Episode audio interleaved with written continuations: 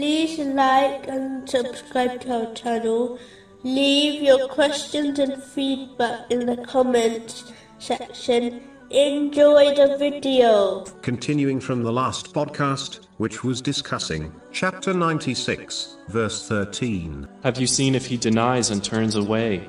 Specifically, it was discussing the importance of understanding that one will receive from Allah, the Exalted, according to what they give. It is amazing how these people find time to do all their other leisurely activities, such as spending time with family and friends watching TV, and attending functions, yet find no time to dedicate to pleasing Allah, the Exalted. They cannot seem to find time to recite and adopt the teachings of the Holy Quran. They do not seem to find time to read the narrations of the Holy Prophet Muhammad, peace and blessings be upon him, in order to study and adopt his traditions. These people somehow find money to spend on their unnecessary luxuries, yet seem to find no money to donate in voluntary charity. It is important to understand that Allah, the Exalted, will treat a Muslim